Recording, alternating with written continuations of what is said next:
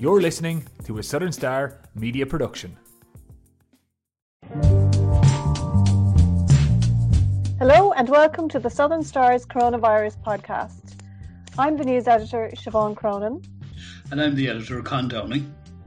And each week we'll be talking to people at the centre of the COVID 19 crisis in West Cork and beyond. We'll also take a look at that week's Southern Star newspaper and how our reporters across the region are covering the pandemic and other news. This week we will also have some lovely music from a local choir that has made a great video for YouTube.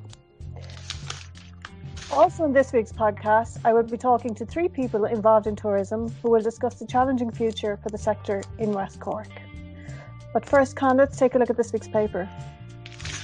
Yes, uh, Siobhan, well, this is it. Um, the front page lead is about uh, cocaine in West Cork, and inside there is a very good um, two page feature, mainly written by uh, Kieran O'Mahony, and it delves into the whole scenario with cocaine in West Cork, which is becoming uh, the drug of acceptance, according to Inspector uh, Dave Callan, who's the head of the drug squad in Bandon for West Cork.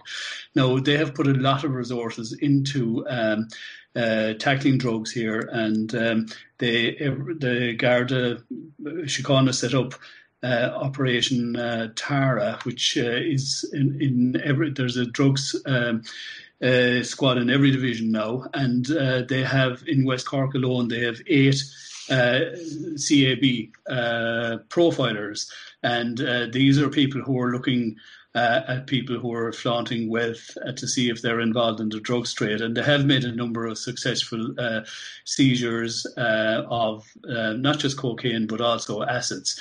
Um, in terms of cocaine seizures over the last, um, since the start of last year, uh, there's been over 170,000 euros worth of cocaine seized from various people around West Cork. And of course, then we've also had the smuggling aspect of it studied over the past 10 years, maybe longer. Uh, we've had um, big multi million seizures from yachts off the coasts. And in fact, uh, there's a reference in the piece to the fact that the young offenders uh, film was originally sparked by the um, this big huge seizure in um, Dunlough Bay just off the Mizen Head. So you know there's um, there, there's a lot involved in it. But uh, we had um, uh, there's a lot there's been a lot of convictions as well too, and. Uh, uh, Inspector Callahan warned about the fact that uh, young people are going into this blindly and uh, not caring where the money is going. In fact, Judge McNulty said that um, the money people uh, give in buying cocaine is um, supporting uh, a, a, really murderous enterprise, and it's putting money into and profits into the uh, pockets of, uh, um, of, of dangerous men. So uh, there's been a lot um, of, of talk about cocaine, and uh, this is all reflected. Of course, we also have the um, uh, Tabor Lodge, um, who are the, um, yeah, the other side of it as well, too, yeah. dealing with people with, with, with, addictions. So, yes, there's a, there's a lot of reading in this two page special in the paper. So, uh, worth getting the paper just for a read of that alone. Absolutely, and uh, the the lead story there makes mention of, of the families who have to take out loans, you know, to pay yes. for, for drug deaths, probably as a result of intimidation by by drugs gangs and um, and that how that that used to be an issue in Dublin and Cork, but it's actually infiltrating everywhere now at this stage. It's no longer a preserve yeah. of the big cities. That's it. And Inspector Callahan also says that a debt that um, could start at three thousand could end up costing seven thousand, and they uh, pushers that on extra interest and whatever else to it. At the end so, of the week. Yes, exactly, exactly, which is frightening, especially for the families who have to go and bail out uh, and the, the people involved and take loans to do so. Yes. And uh, there's also a story that Kieran O'Mahony broke exclusively last week on our social media platforms, and that was that uh, Councillor Paul Hayes had resigned from Sinn Féin. So we're following up on that again this week, Con. That's right. Uh, there was a very good interview with um, uh, Paul uh, on um, in the in the paper, and uh, he tells the background to why he left Sinn Féin, and I suppose the nub of the matter is that he didn't manage to get uh, a Seanad nomination, a nomination to run for the Seanad, and uh, this hugely disappointed him after he going so close in uh, the general election to uh, getting elected. And um, it is ironic that uh, Sinn Féin haven't got any representative or haven't had any representative in West Cork for years because West Cork was the hotbed of uh, Sinn Féin um, representation uh, way back around the time of the War of Independence with people like Michael Collins and so on like that.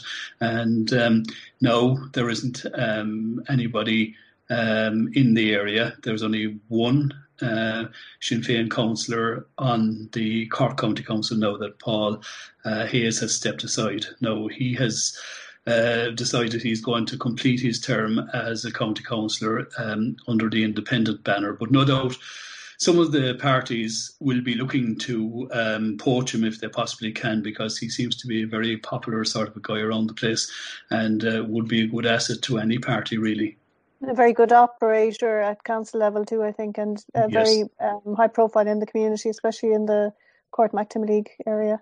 That's right. And also, uh, there's a lovely from the same area, I suppose. Really, there's a nice picture of Margaret Crowley's 100th birthday in a time of social distancing. That's so, right. Yes, uh, yeah. Mar- Margaret uh, Crowley celebrated her hundredth uh, birthday last uh, Friday, and uh, the community really rode in together to make it memorable. Obviously, because of uh, cocooning and social dist- distancing, it wasn't pop- possible to have a proper party. No doubt that'll follow a later date. But um, there was a presentation made to her by the local community council, and people gathered outside her house where she set out at the door, and then there was a big cavalcade of uh, cars passed by then at um, uh, mid afternoon then on uh, Friday to let the people of the area give a chance to uh, uh, extend their best wishes to her. So uh, it was probably the next best thing to the party. Exactly. It's gorgeous pictures there by Martin Walsh. Yes. And a few inside as well, I think. There's also a story on the front con about the pubs. Now, the it's been very high profile, the campaign by the vintners, the two main vintners organisations, about getting the pubs maybe open a bit earlier than the government is planning. But interestingly, uh, the people we spoke to in West Cork, publicans, are not that keen on going back too early. Yeah, the problem there uh, is that uh, the smaller pubs would have huge difficulty uh, fitting a, a, lot of people into them with uh, the social distancing requirements that will still exist. Um, it's fine for some of the bigger pubs in Dublin, in cities and bigger towns, especially the ones that do food. But uh, most of the pubs around here um, do not have a food trade, and uh, policing the um, restrictions would definitely uh, be a step too far for most publicans because, like, not only would they be taking responsibility for themselves, they'd probably have to maybe employ a bouncer at the door. Maybe it might they might it might only be possible to let ten or twelve people in, and then when the next ten or twelve come along, they'll have to be refused, which um, publicans uh, feel isn't fair. And they'd also have to be policing the the toilet area as well. So uh, the extra costs involved in that, and also the making distinctions between people uh, sort of runs against the whole ethos of most uh, small pubs, family-run pubs. So uh, they're not in a hurry uh, to reopen. I mean, they probably will have to maybe wait until a vaccine is found, which could be a long, long time away. I mean, probably probably won't be before the end of this calendar year. So it means that um, these pubs um, will, will, will, probably stay closed until it's safe to reopen. I think, in fairness to all the publicans, uh, they're not motivated by money, but I think by health concerns. Mm, yeah. Absolutely. And uh, on another political story, there on uh, page three, we have that interesting story about Minister Jim Daly. Now, he's saying he hasn't been sidelined by Simon Harris, but anyone who knows Jim will know he's been unusually quiet over the last few months. He he did say he was resigning before the election, but he's still actually in situ as the junior health minister. Yeah, and uh, he's just saying that the uh, there was a government decision for the junior ministers not to basically get involved to muddy the message. But I did notice that Patrick O'Donovan, the junior finance minister, has been quite vocal in the past few days. So I'm not sure what the story is with that, but but Jim is doing something else in the meantime, isn't he, Con? That's right. Uh, he's volunteering as a kitchen porter in Clonakilty Community Hospital, which is very admirable. And um, I suppose, like uh, he's in a very invidious position because he, he, didn't go for election. He's no longer a TD, and technically he is still um, the Minister of State uh, for Mental Health and Older People. And um, I think the Alone uh, charity, uh, which deals with the elderly, has been saying that um, he's uh, conspicuous by his absence, really, and that there needs to be uh, more coming from his side of the department. But as you said, it seems that um, while he hasn't been sidelined, he hasn't been allowed to do any media interviews. Uh, by that's being that's the preserve now of just a few of the senior ministers and the Taoiseach. So um, maybe the scenario with um, Patrick O'Donovan is uh, he was the um, junior minister to Shane Ross, who wasn't uh, re-elected. So maybe maybe that's why he's doing it um, in the absence of Shane. Yeah, exactly. Yeah, yeah.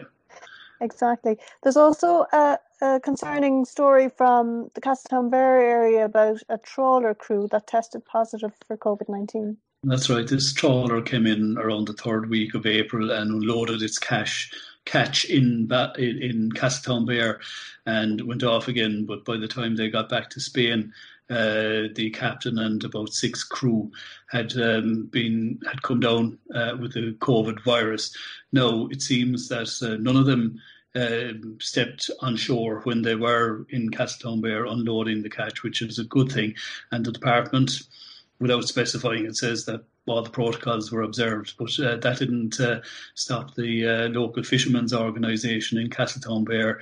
Um, Patrick Murphy, the head of that, um, is quite angry that there's a bit of a grey area there as regards uh, what the true protocols are uh, with uh, people coming in um, off uh, if, if they come in off fishing boats. Um, so he wants clarification from the department about that, you know, and uh, that's that's no harm because people seemingly can still come into the country on flights and boats and go where they like, which like isn't going to help in stopping the spread of the virus. So he and is right and it is, I think, the most recent stats show that it is the biggest port. I think it overtook Killybegs last year as the biggest fishing port. And obviously, he's saying that the trade lines need to be kept open. So, therefore, those working there need to be kept safe. Uh, yes, they have to be protected. Yeah, definitely. There's uh, kind of the, the other side of the um, social distancing and the hospitality trade is represented in a, a piece there by Emma Conley on page for but the restaurants. So two very high profile restaurants have come out in West Cork saying they want to open earlier and that That's they right. can for social distancing. That's right. Uh, the Pilgrim's Rest in Rosscarbery and the Bastion in Kinsale, they seem to, uh, you know, they, they really are between a rock and a hard place because the two months of July and August are where they make the majority of their money for the year. And if they're not allowed to open, uh, during that period. Um, it seems there's um, them and maybe other restaurants might not reopen next spring uh, because of that. And um, uh, it, their sentiments have been echoed by a few hoteliers as well, including uh, Neil Grant, the general manager of the Celtic Ross Hotel in Rosscarbery, and Michael O'Neill Jr. of Fernhill House. Uh, hotel in Clonakilty because they really um, uh, they they had come through uh, the the quietest part of the year, we'd say from November to February, when when the COVID nineteen hit in March, and um, no, the likelihood of not being able to open properly in the summer is is is is, is getting to them, and uh, they're hoping the government will look more favourably. The Restaurants Association of Ireland have come up with a plan or with the proposals that they're putting to government, and they hope that this might uh, persuade the government to uh, look on reopening earlier more favourably. Right. And then there was another story there that caught my eye was um, a, a, nice one from the Heritage Centre in Skibbereen that they've put some genealogy records online that weren't heretofore available. They're um, registers from graveyards around the area, and they just make the point that a lot of people, I suppose, especially diaspora, have time on their hands. They're going online to find out a little bit more about their families, and they're finding that this is available, and they're just making the point that. Um, they've made it very accessible. They have a little video on how to search the database on skibbheritage.com, I think is the address. Um, so that's just a nice story for anyone who's interested in tracing some family history. That's right. Genealogy is um, huge now, and as you said, while people are in lockdown, they are going. They are going to um, uh, have more time in their hands. And uh, there is a lot of interest, especially from abroad, in uh, tracing relatives and uh, where they're buried and so on like that. So it's a fantastic um, initiative by Skibbereen Heritage Centre.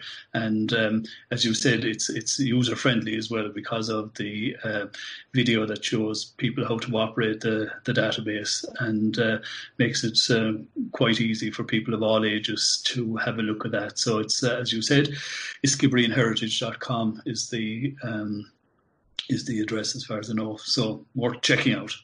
Absolutely.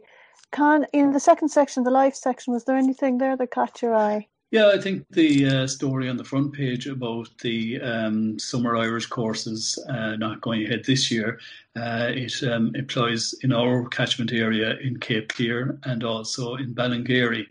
Uh, Coláiste na Mumhan in Ballingeary has been going since 1904, and I think this is the first time it's 116 year history, uh, including like two world wars, that it hasn't uh, gone ahead, and then, and that has big implications for a small village like Ballingeary because of the fact that it brings in.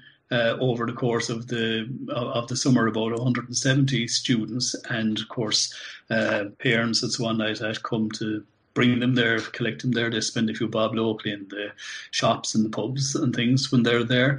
And uh, as well as that, then there's the jobs aspect. Um, there's about 30 people involved between teachers and their assistants and cooks and cleaners and so on like that. Uh, involved in each of the courses, and the majority of those come from the local area. So the loss of the course in Ballingeary is a big um, loss indeed, and also in Cape Clear.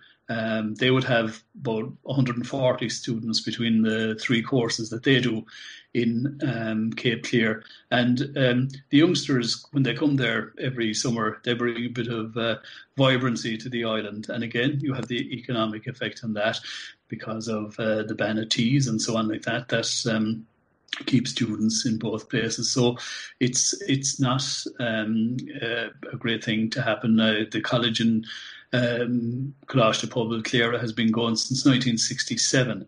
So it's it's it's the first time again that that, that has been um, shut down for a year. You know, so it really is a big um, loss, not just the island, but as well you have an offshoot as well for uh, Baltimore and so on like that, where people are coming through there on their way to the island, ferrymen, everything. That's right, because I think that there were. Um, there was four ferries operating in the past there, and they're saying about standing down three of them and, and just operating one if they can with social distancing.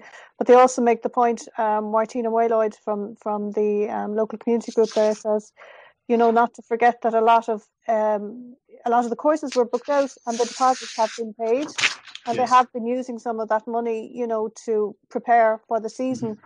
So that money has to be refunded now. So they're looking for some government support for that as well.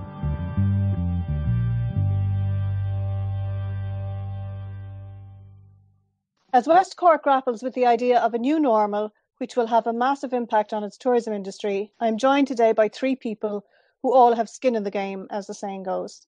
Helen Collins of the Taste of West Cork Food Festival is in Skibbereen.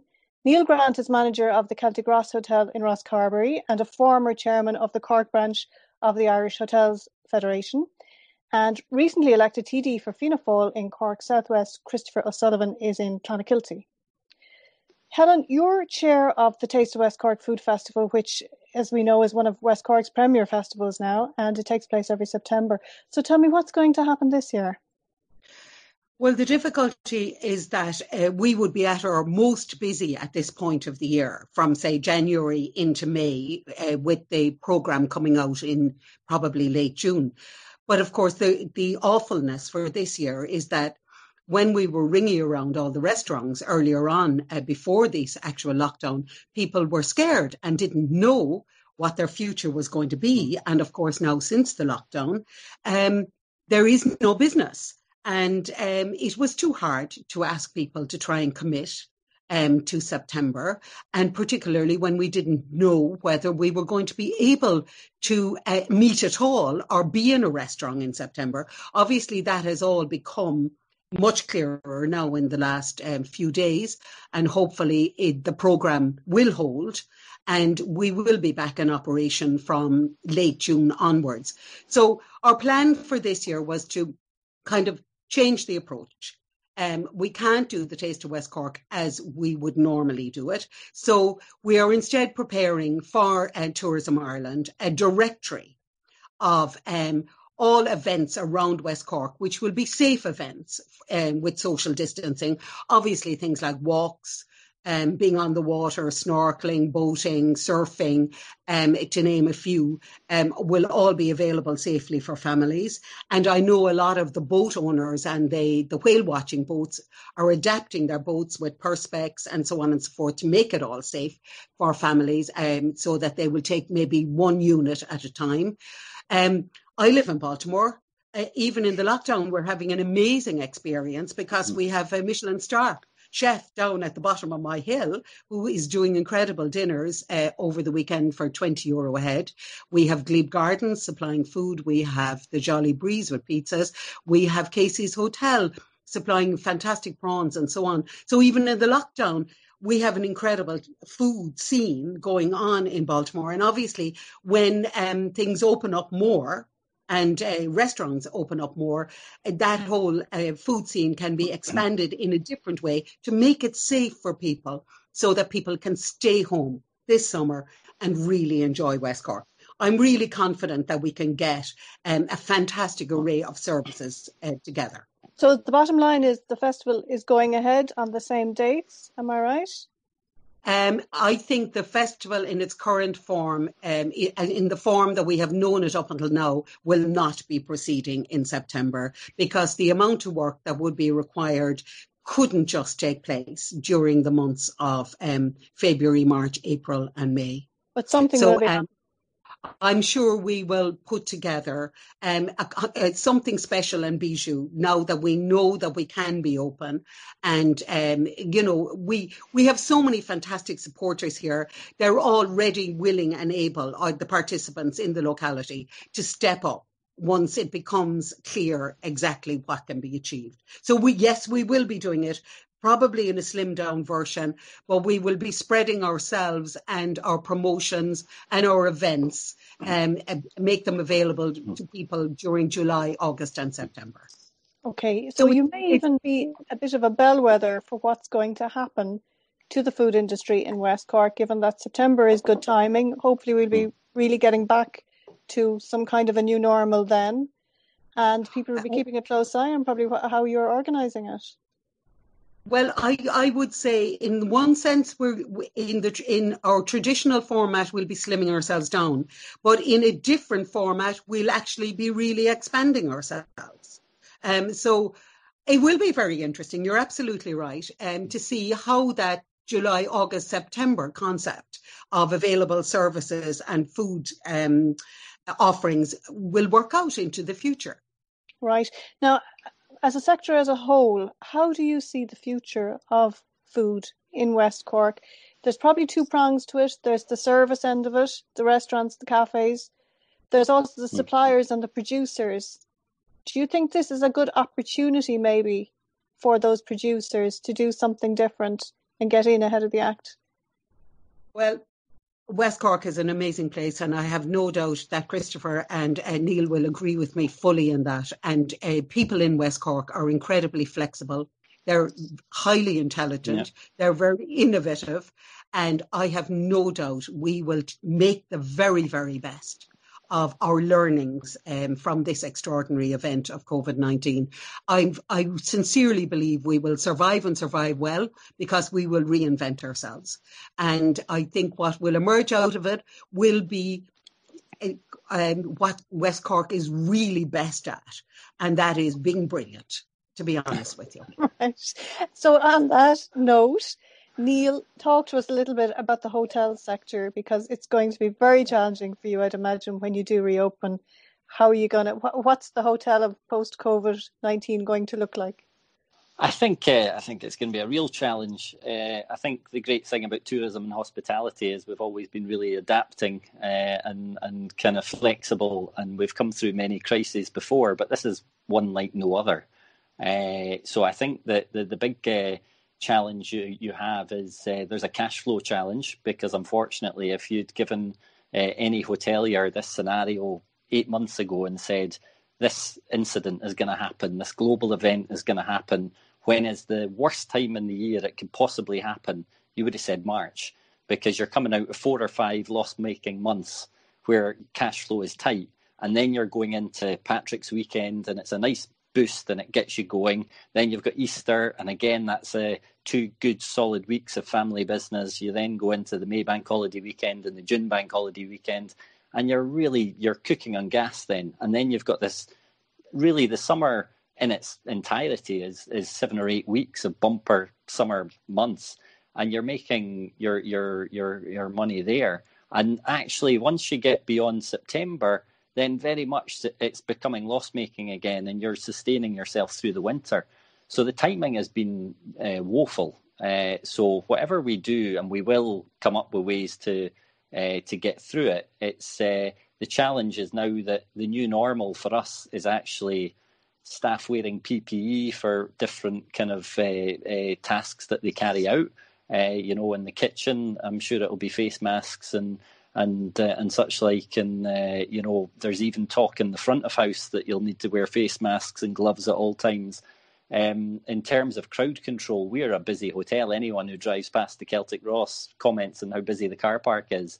Um, we're a social hub in lots of ways. We're going to have to restrict that, which is the sad thing about it, because we physically will not be allowed or able to to take in the volume that we we uh, you know sometimes have taken in and dealt with very well.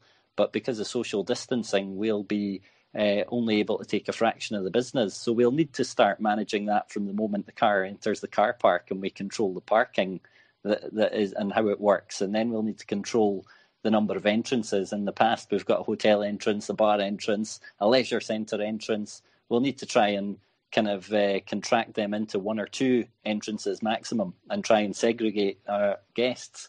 So that's going to be a manpower issue as well, uh, because it'll cost more money and more labour. Labour is already 42% of our our uh, our operating costs, 42% of our revenue, uh, or 43% of our revenue in some cases in hotels. And so then to have to manage that and, and take in less less business, you know, there's going to be a lot of juggling of sums as to how, how you make it all uh, all work out. Um, so it's going to be it's going to be interesting. I'll say I'm not for uh, being gloom and doom. That's the that's the challenges we have. That's the hand we're dealt. Um, we are we're in the process of building our SOPs so that we have operating procedures that we work by. Because number one, when guests do come back, they want to know that they're safe. They want to know I'm coming to a hotel. This hotel is on their game. They've got every process in place so that I can relax and enjoy myself. I still, whether it's from behind a mask or if for some reason we can operate in a manner without masks, you know, the smile is still there, you know, and, and the warmth of the, the welcome is still there. And, you know, we're just trying to think now of creative ways that, irrespective of what's thrown at us, how do we ensure that the, the Irish hospitality, the West Cork hospitality is to the fore? And and so that's that's the space we're in. But it's um, I think with it being late July, you know, where we'll be running out of time a little bit with regards to the cash flow end of it. So right. it will be a challenge. Well, that that brings me nicely on the talk of cash flow to uh, Christopher. Probably, I know you spoke recently in the Dáil, Christopher, about tourism in West Cork, and you had a pretty uh, frightening figure there of it, that the that the uh, sector had employed six thousand people and now we're down to four hundred in the sector. So you've also mentioned VAT in your speech. Now I know that the um, a lot of the organisations are looking for a reduction to zero percent VAT for at least twelve months, and also supports as regards um, rents. Um, so, how do you think you're going to be able to help your constituents basically when, if and when Fianna Fáil do sign a, a deal to go into government? Okay, well, um, that's a that's a way off yet, but we'll uh, we'll, we'll get to that. um, but in terms of the supports, I think um, when we're thinking about what supports and what measures we need to take, we need to listen to the industry. We need to listen to the likes of Neil. We need to listen to the likes of Helen, who know this industry inside out. Uh, and they've some quite simple, basic, straightforward, but common sense requests. Uh, and one they've been calling for from the very start is the 0% VAT rate during the course of the pandemic, a gradual, um, I suppose, to come back to the 9%. Um, and I was delighted that that's something I called for in the Dáil yesterday. I finally got back into the Dáil chamber, which was great, and I was glad that I got to speak on tourism, which is a, a topic that I've been passionate about since the you know since my days in Clonakilty Chamber of Commerce. But um, I was delighted to hear the minister uh, Brendan Griffin uh, state quite clearly that he agreed with the zero percent VAT rate. The issue is, unfortunately, because tourism isn't a de- dedicated ministry, he's not at cabinet. Um, but that was a significant statement from him to say that he agreed with the 0% VAT rate. Um, but something that I called for yesterday, uh, and I think I was the only TD to do so, um, is a specific and um, sizable grant aid package. And the reason I'm calling for that for the tourism uh, sector in particular is that um, tourism SMEs, okay, in, it, it, there are um, finances there. There's low interest rate loans, etc. But tourism related small and medium sized businesses are finding it the hardest of any business to access finance from the banks. The reason are the banks are questioning their viability uh, and they're putting them in a high risk category. So they're having to go through this rigmarole and red tape and bureaucracy and they're coming out with nothing. So that's why um, I requested yesterday for sizable grant aid to put money in the pockets of these business owners so that they can pay staff, so that they can retain staff, and they can keep their businesses afloat. Um, they're just some of the measures. There was a lot more measures mentioned yesterday, but I think uh, uh, that, that's for you know that, that you could have a whole debate about what what can be done. You know. Well, I suppose one of the other questions is probably the the PUP payment. You know, the the pandemic payment of three hundred and twenty odd. Is it for uh, people who are out yeah. of work? Three fifty, and um, how long that you think we can sustain paying that because that is quite vital. I think even beyond maybe September for some mm-hmm. companies. Is yeah, and, and uh, look, it was I, I was delighted to hear the Taoiseach today um, state that he expects the um, uh, PUP to be extended beyond mid June when it was originally intended to be stopped. Um, also, I uh, heard him make a statement when he made a recent appearance on the Late Late Show. Uh, that's how I get my news now from the Taoiseach. um, when he said that he would look at it on a sector by sector business business, uh, ba- um, I suppose, basis, so that tourism. Look, we can all agree here. I think while we are adaptable and we are here in West Cork, we're very innovative. We do have the longest road back um, in terms yeah. of recovery, so it's going to have to be looked at differently to the to the other sectors. Um, so whether it's extending the PUP, whether it's introducing that significant grant aid that I spoke about, um, just giving them access to finance, um, you know, because 2020 has been an economic write-off. As Neil rightly said, they've come from the um, dreary months of January and February into an economic lockdown in March. Um, you know, I really do sympathise. But as Helen has said, and as Neil said, we're adaptable, we're innovative, um, and then if they listen to us here in West Cork, I think we can we can set the template for how the rest of the country can come out of this. You know. And that brings me nicely back to Helen because you've often spoken about the brand West Cork, Helen, and you're a great um, ambassador for West Cork as a brand. How do you see that we could be a little bit innovative here in that others maybe can learn from what we can do post COVID? Or have you been in contact with any other big tourism areas to see what they're doing? I, I, have actually been in contact with Niall Gibbons, uh, CEO of Tourism Ireland, and um, it's always wonderful talking with Niall because he's so positive and so energetic and he is so determined to really turn this around and turn it into something good. And it's as a result of my conversation with him and Sean O'Driscoll that um, we are putting together these packages of what is safe and good and available for this summer. Because I think the require I think people are desperate to come on holidays to West Cork.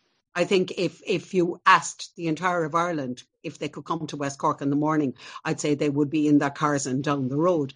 But people need to feel, as as Neil put it, they need to feel they're going to be safe.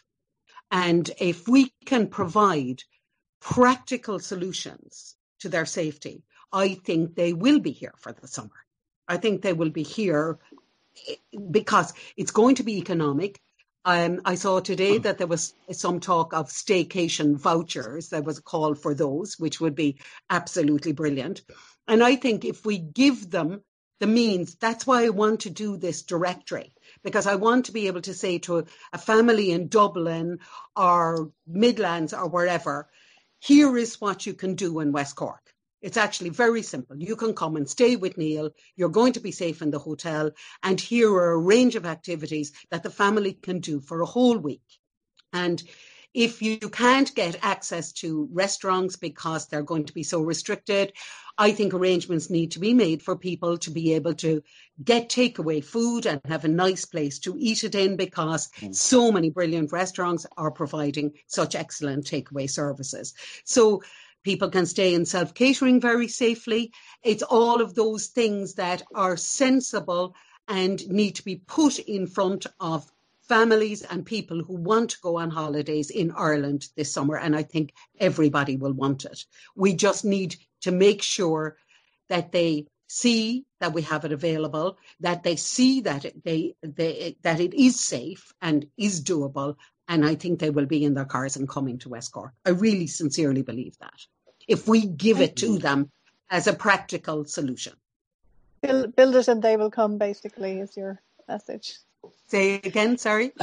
Build it and they will come, is the I, I believe, sincerely, it will happen if we if we if we make it so that it is a good sensible and safe package it will happen and Christopher, you want to get in there? Yeah, I just and I'm delighted to see this conversation take such a positive yeah. turn because there's a lot of debate about um, where the uh, tourism recovery will begin first. Will it be in the urban areas of Dublin or will it be in rural Ireland? And I think it should be, and and and um, common sense would say that it will begin in rural Ireland yeah. because that's where we can establish the safest uh, brand of tourism. Um, so when yeah. you think of activities like whale watching, uh, like boating, like going to Mizen Head, Garnish, uh, maybe golfing mm. on the Old Head, these are all activities uh, where you can enjoy the scenery and um, you can establish safe social distancing. The issue mm-hmm. arises, of course, is where do they people stay? Where do they eat? Where do they go for a drink? And that's where I think the government needs to step in now and give real clear guidance on what measures uh, hotels need to take, what measures restaurants need to take, how far apart their tables should be. Will the solutions that people are coming up with, like the perspex divisions, yeah. will they suffice?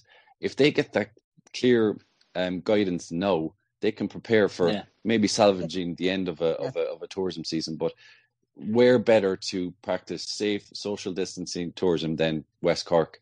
I think there's something there certainly to grasp onto. I think the, the Wild Atlantic Way yeah. will probably come into its own possibly as a brand because of that. Absolutely. Neil, you want to get in yeah. there, and also yeah. I just wanted to ask I, you, Neil, um, j- just before you get in there, and you may just refer to this, you have been a very good ambassador yourself for bringing in people from abroad. So are you parking that for the moment? Going to concentrate on the staycation maybe? Uh, look, I think we've uh, what we have done with the overseas market. I, I, one thing I think there is a hint of caution you need to have uh, about completely relying on Ireland and in the domestic market is there was 11 million overseas guests almost came from came from far further afield and we're trying to replace them with four and a half million Irish. Now, at the same time, those four and a half million Irish will do probably all their holidaying in Ireland, so they will potentially take three weeks of holiday in Ireland where they previously took maybe only a week or, or however many days. So the length of stay will, will expand and will go up. So there is a definite opportunity. I think what Christopher said is key. The urban areas, I think if you're a city centre hotel, you'll be really worried because you're not a traditional holiday destination. You know, they're very reliant on corporate business, which is a, a lot of that can come from overseas. So I think for or weekends away, probably. Yeah, exactly. Yeah. You know, parties um, from cities in the UK. yeah. That. Yeah, absolutely. So I think that they're they're um, you know we're probably well placed that we will get a bounce and get a domestic bounce that might well uh, get us through. Now, I love nothing more than showing off West Cork to someone from Holland or from the USA and, and so on. I think the USA is a big market, and that's a worry. And I think we, we don't want to do without that for too long. Um, we've got some good uh, relationships with good operators in the likes of Holland. I spoke to him this morning on a on a Zoom call. Uh, this chap, and he brings me over, uh, I think five or six hundred people uh, from uh, you know room night, sorry, from from Holland in, in a year, which is a nice number, and they're individual travellers who are fly drive. You know, they're a nice little bit of business for us that we, we don't want to lose. So we're going to try and get that back for next year you know, but we obviously are probably shifting our focus to predominantly domestic. But I don't want to, you know, the UK is still a close neighbour. There is ferry access from the UK.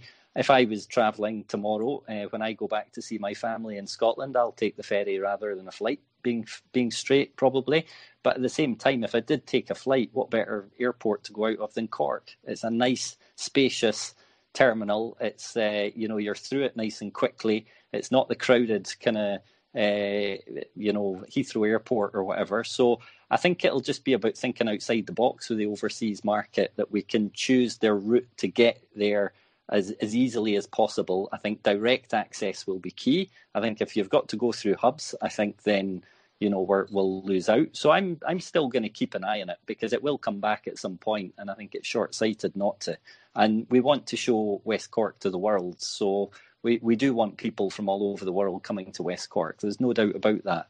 Um, so we'll we'll keep on pursuing it, but certainly it's parked for the moment uh, uh, within reason to to focus domestically. There's no doubt. Okay, thank you very much, folks. Excellent, and um, best of luck and stay safe.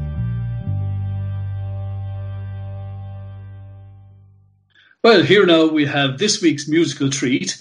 The Ilen Vibes Choir, founded in 2017 by Niamh McCarthy, has over 40 members. Most of them came together recently to record a version of Make Your Own Kind of Music and a wonderfully uplifting video, which is on the Ilen Vibes page on YouTube. So take a listen.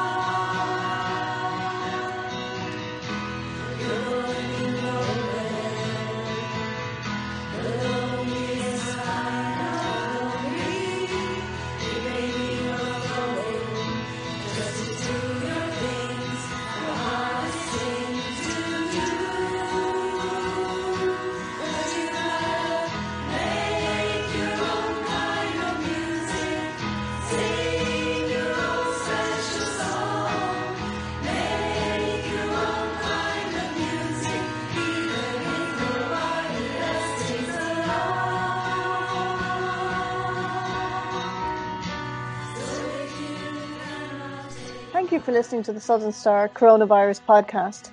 Don't forget to like, share, and subscribe to our podcast, which is available on iTunes, Spotify, YouTube, Acast, Stitcher, or wherever you get your podcasts.